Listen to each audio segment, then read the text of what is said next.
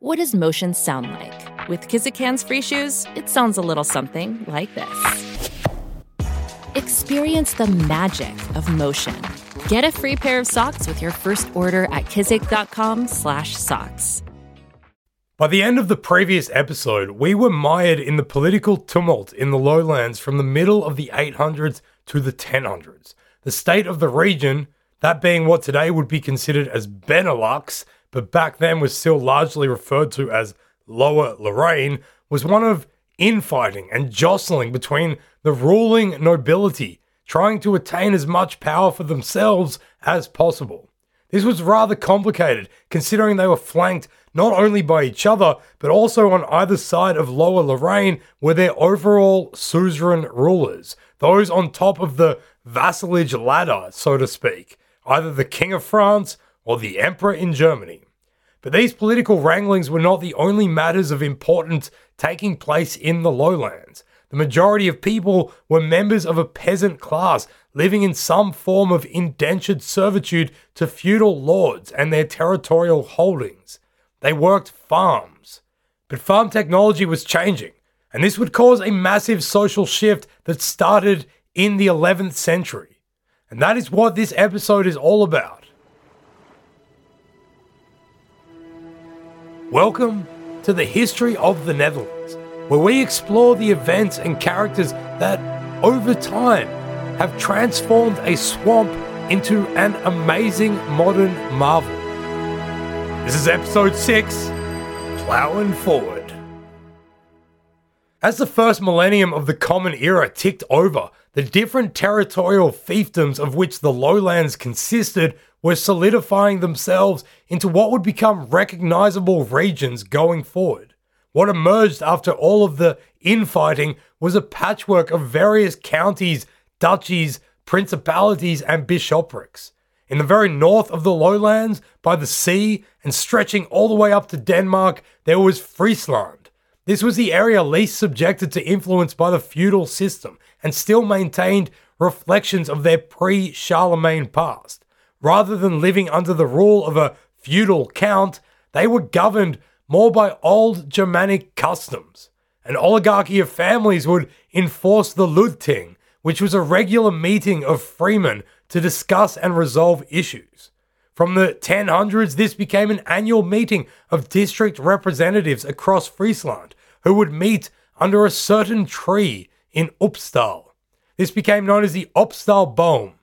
Living mainly in villages, the leaders of villages in Friesland would organize the people into civil defense against military incursions of their territory.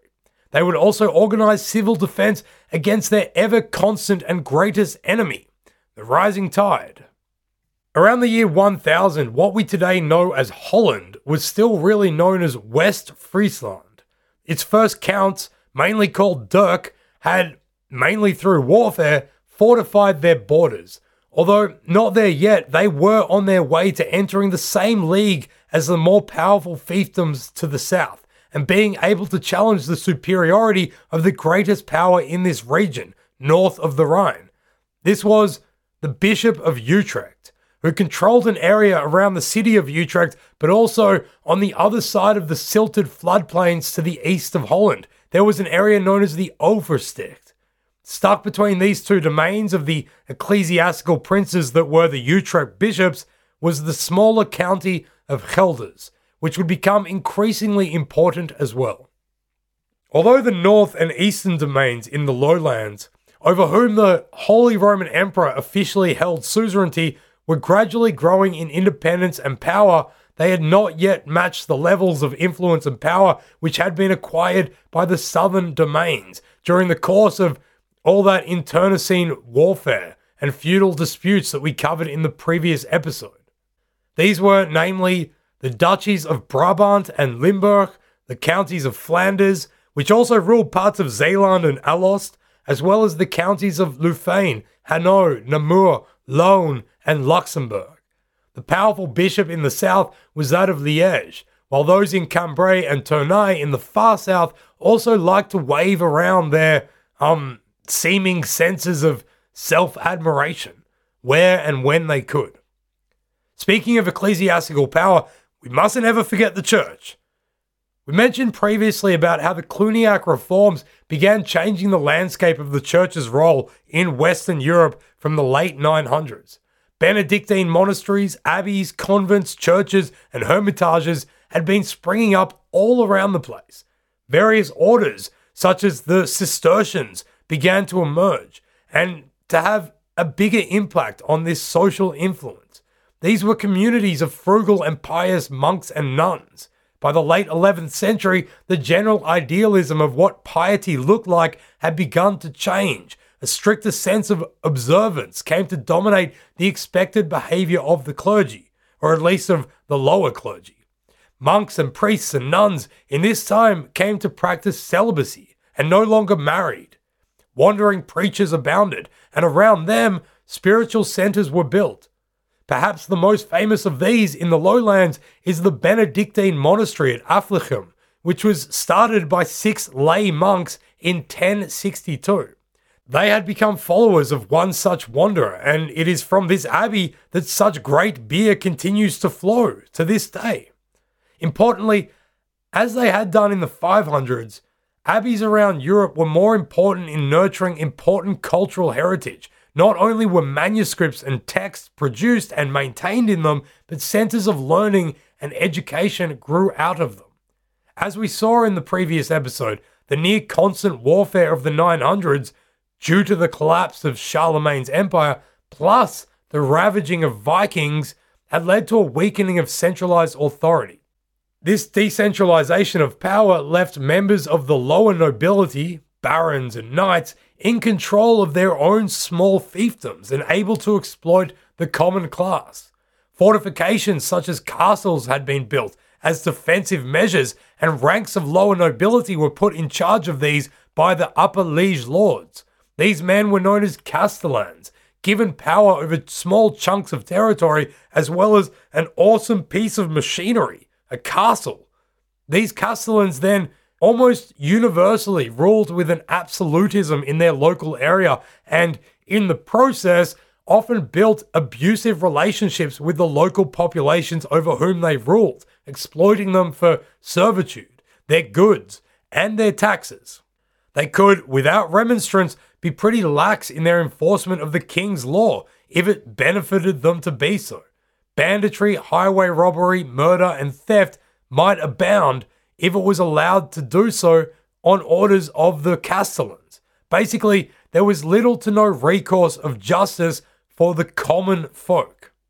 By the 1020s, this non Christian behavior of the Castellans came to clash with the rising confidence and social influence of this kind of new clergy, given their ever more entrenched high moral standing across all classes of society.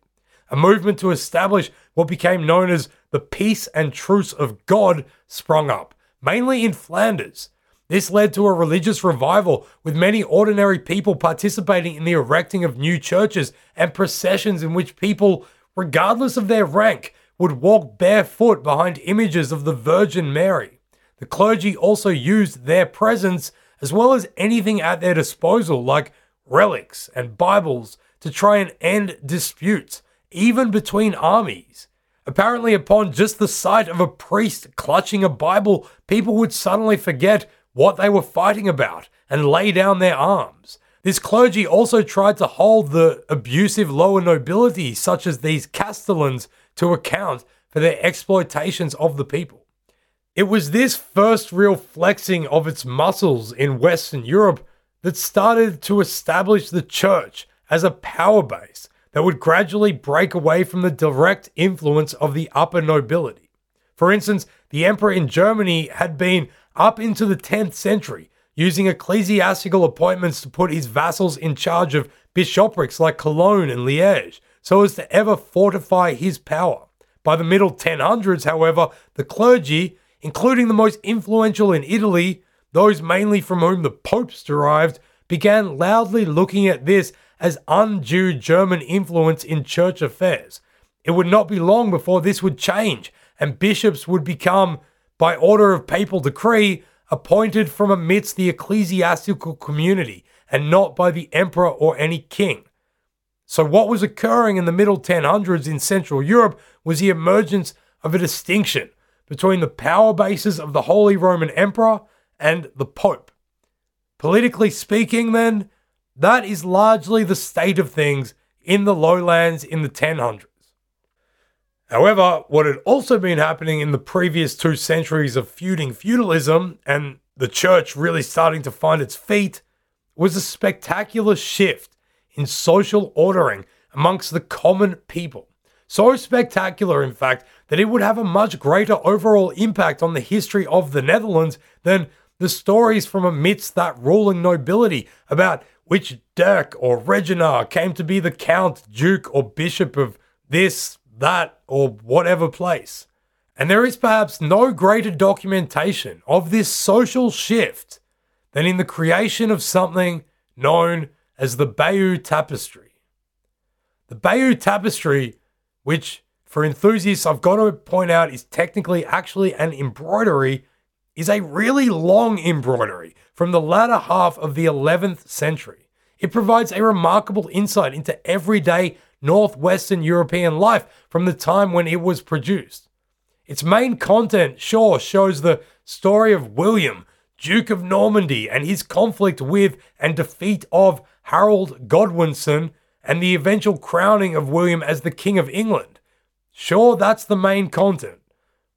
But this, fortunately, is the History of the Netherlands podcast, and not the History of the Normans, France, or England podcast. So we don't really care about the main content of the Bayeux Tapestry. For us, it is some of the subsidiary content that is way more interesting. If you look at the Bayeux tapestry closely, around the edges there are extra little scenes. They include all kinds of fascinating things. If you were an ornithological historian, it would have to be one of your favorite things because there are a lot of different birds. Birds, it seems, and big cats. Like, there's even one that seems to show a peacock kissing a leopard, perhaps. Another depicts what would have to be a bunch of antelope, apparently having a meeting, probably about being antelopes. Anyway, for sure, very well respected historians have written all kinds of intensely analytical and way more accurate assessments about the Bayeux scenes than that there is a meeting of antelopes. But the little section that we care about is not that weird. It shows an age old scene beasts of burden dragging plows through a field, accompanied by the peasant farmers who work the land. In regards to the history of the Netherlands, that is arguably the most important scene in the most famous medieval documentation of the time.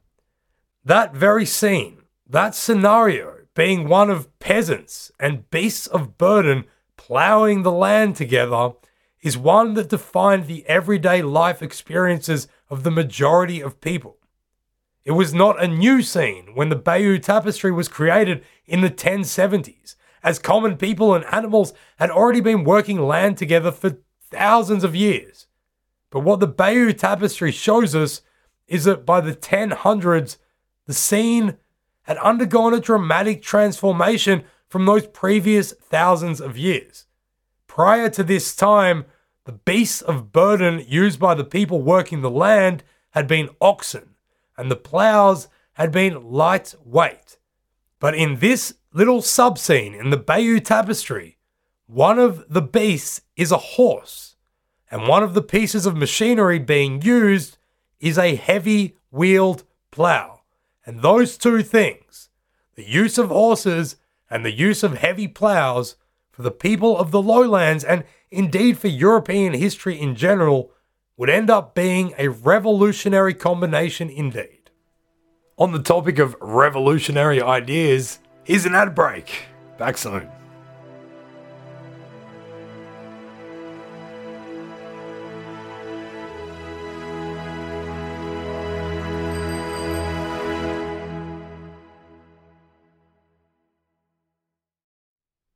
The common folk in the lowlands, very few of whom owned land, would either be serfs attached by law to a particular estate or free folk who, nonetheless, had to enter into contracts of heavy obligation, farming land in order to have anywhere to live and grow food to feed themselves.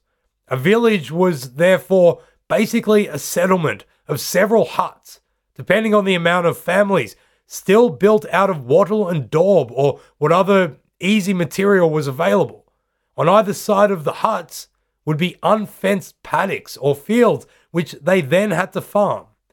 Produce would be taken to a central farmhouse called a curtis, from which the workers and land was managed by those higher up in the pecking order. In between these dotted habitations would be large manors, castles, and estates controlled by a lower nobility on behalf of their upper noble liege lords within this hierarchical vassal system of medieval European feudalism. This lower nobility was referred to as the banal lordship.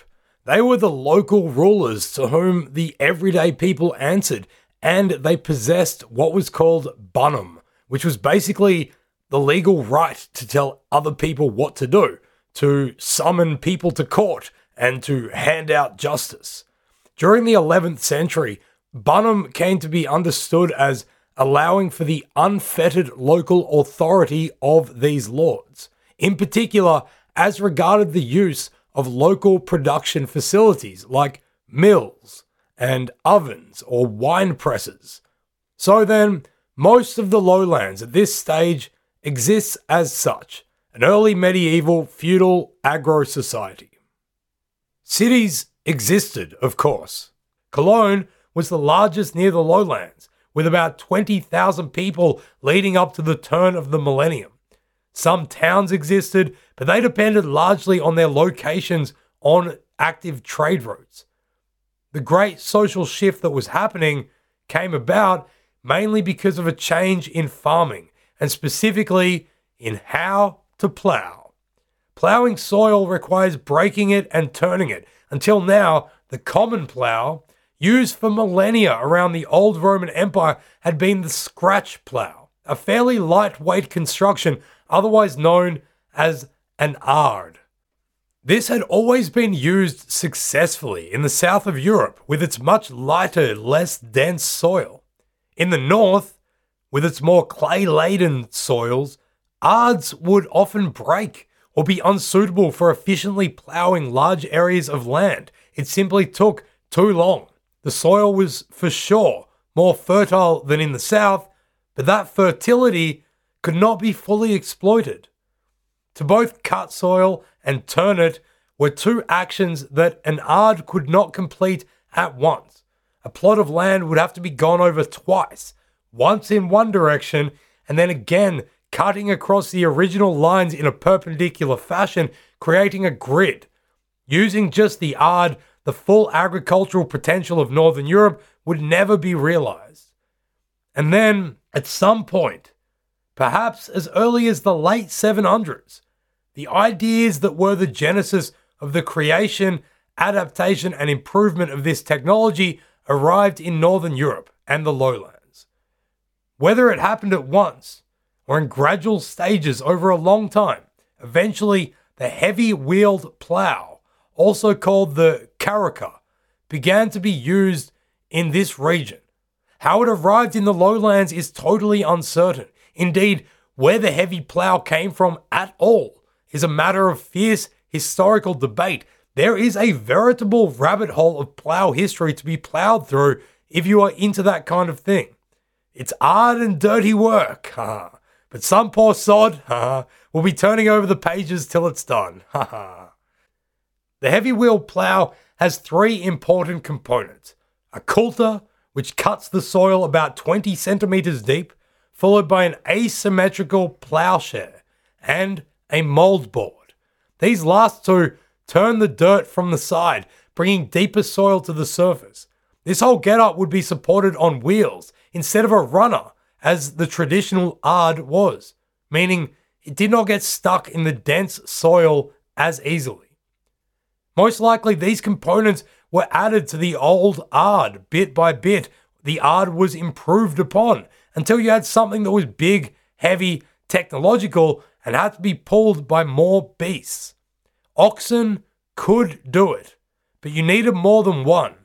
Most people did not own more than one oxen, if any at all. So people had to work together, start making risky decisions, and embark upon collective and collaborative ventures.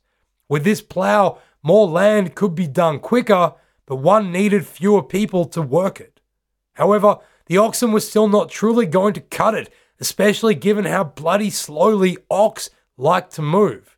Although the plow could do the job quicker, the heaviness and the oxen's lack of a speedy disposition meant that still not enough land was being tilled. What was needed was stronger, faster animals to pull the plows. And so people started to use horses more. In this heavy, clay sodden land of the north, however, horses' hooves began to rot. So somebody went and invented the first iron horseshoe. So there you have it. I mean, it's a stretch, but we are willing to call it modern horseshoes. Bet you didn't know they were Dutch. Horses came in varieties in the Middle Ages according to their use. War horses, riding horses, and pack horses all varied in weights and size and expected attributes. To pull a carruca, one needed fewer horses than oxen, and they could also cover double the amount of land in a day. The problem with horses is that they need more food than oxen. But this was then solved with other agricultural developments, which were the adoption of a three field system and the incorporation of legumes in grown crops. Whereas the South European method of farming had involved a two crop rotation system, simply planting one field and leaving another fallow and then swapping each year, the three field system was a much better and more productive idea for the people in the north. The common working folk began ploughing three separate fields instead of two. In the first field, they would grow cereal goods like wheats, grains, and oats. Meanwhile, the second field was left until autumn when winter produce like rye could be planted, but also legumes, beans, peas, and lentils. The third would be left fallow, left to rot, and the domestic animals could graze on the chaff. Each year, the crop designation of each field would change, meaning each field produced crops for two out of the three years. This solved a major issue with growing cereal crops, which tend to take all of the nitrogen out of the soil, meaning lesser and weaker yields the following year. You see, legumes take nitrogen out of the air and turn it into ammonia or other nitrogenous compounds in the soil, meaning that when that field next takes its turn to grow wheat, nitrogen levels from the legumes are sufficient enough to be able to produce a bumper crop, weather permitting, of course. And bumper crops were indeed what began to eventuate. With big yields of oat and grain, there was now enough fodder to feed the horses, who could now almost fully replace oxen in pulling the heavy plows over bigger distances, which could then be turned into tri rotating crops, which could produce bigger yields and more food for the animals. Furthermore, this could all be done with less manpower. The increased output in production, however, did not automatically mean that the common class could just break away from their feudal obligations. Cereal crops are pretty useless unless you can mill them. You can't bake bread or brew beer without grinding up the ingredients. Remember earlier when we spoke about the banal lords who controlled the mills, the ovens, and the other production equipment? Well, the people could not just use any mill, they had to use the one owned by their banal lords, and they also needed to pay for the right to do so. What is more, even though water mills, the most common type at the time, and windmills made the process of crushing grain easier for the peasants, those peasants still had to carry their goods there first, walking sometimes many miles. They then had to wait for their turn to use it, which could sometimes take days. The obligatory use of the banal lord's mills during the 10th and 11th centuries had several consequences. One is that the diet of people changed as they started to consume less gruel and more bread. But also, It opened the door for people to start specializing in the various industries that relied on mills and ovens. Bas van Bavel points out that it is from this era that we get the beginnings of professional millers, bakers, and brewers. Unfortunately for the everyday farmers, however, the advantages gained by milling were often lost to them, instead replaced by the debt that was accrued in the obligatory use of the mill. So, even though the technological development of the heavy plough and the three crop rotation system and the adoption of horses instead of oxen all increased the ability of commoners to produce raw goods, the exploitation of their need to turn those raw goods into usable and marketable products also increased their want to resist the obligation they had towards their lords. Sure, it might be more work to use a hand mill in secret for days, but at least you would get to keep the result of all of your hard work. But still, until an alternative social and economic structure appeared, the main beneficiaries of agricultural production were always the banal lords. The reason why we've gone into some detail on this progression is because these issues and developments, like increasing yield and generally how to improve life, are major things that everyday people working the land would have been thinking about, talking about, and worrying about. Imagine you are one of these commoners. A merchant comes into your village one day in the evening time when the 15 or so families that make up your village are getting ready for supper and the night that will follow. Hearths are being stoked, food is being chopped, and animals being fed. Everybody is back from work in the fields where you have been struggling as usual with the less sophisticated ards that you use. When the merchant shows you all the heavy wheeled plough in his wagon and tells you the price, it sets off much interest, questions, and discussion. You have heard of them before, but you've never seen one. It is expensive. You would all have to chip in. How much land can it cover? Can you show us? How many oxen are needed? Between you all, there are only eight in the whole village. The merchant tells you that eight oxen will suffice to pull one plough. But what you could do instead is sell them and purchase horses. More expensive, but quicker and stronger. Four horses to each carruca would be able to plough twice as much land as the eight oxen. Plus, fewer people would be needed to work it.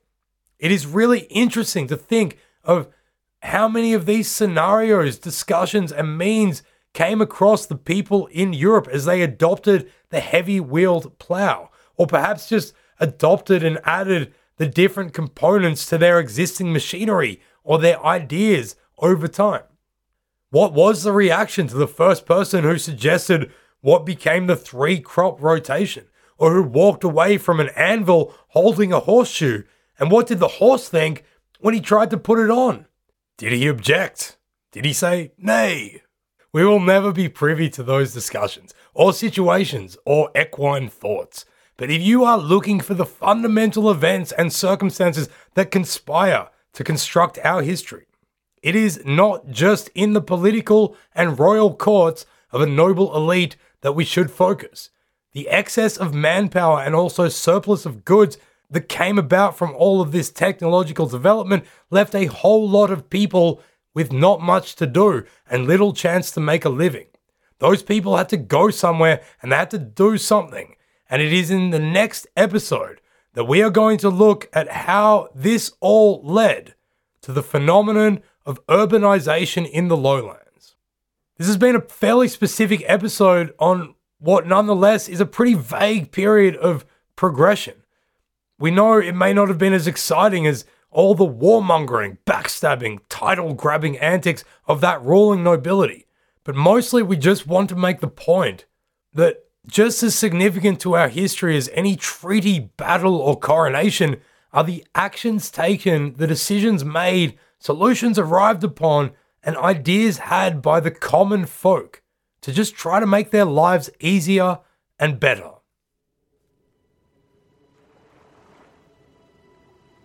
Thanks for listening to History of the Netherlands. You can get detailed show notes at our website, historyofthenetherlands.com. From there, you'll be able to find other podcasts and projects that we've created. This is a production of Republic of Amsterdam Radio.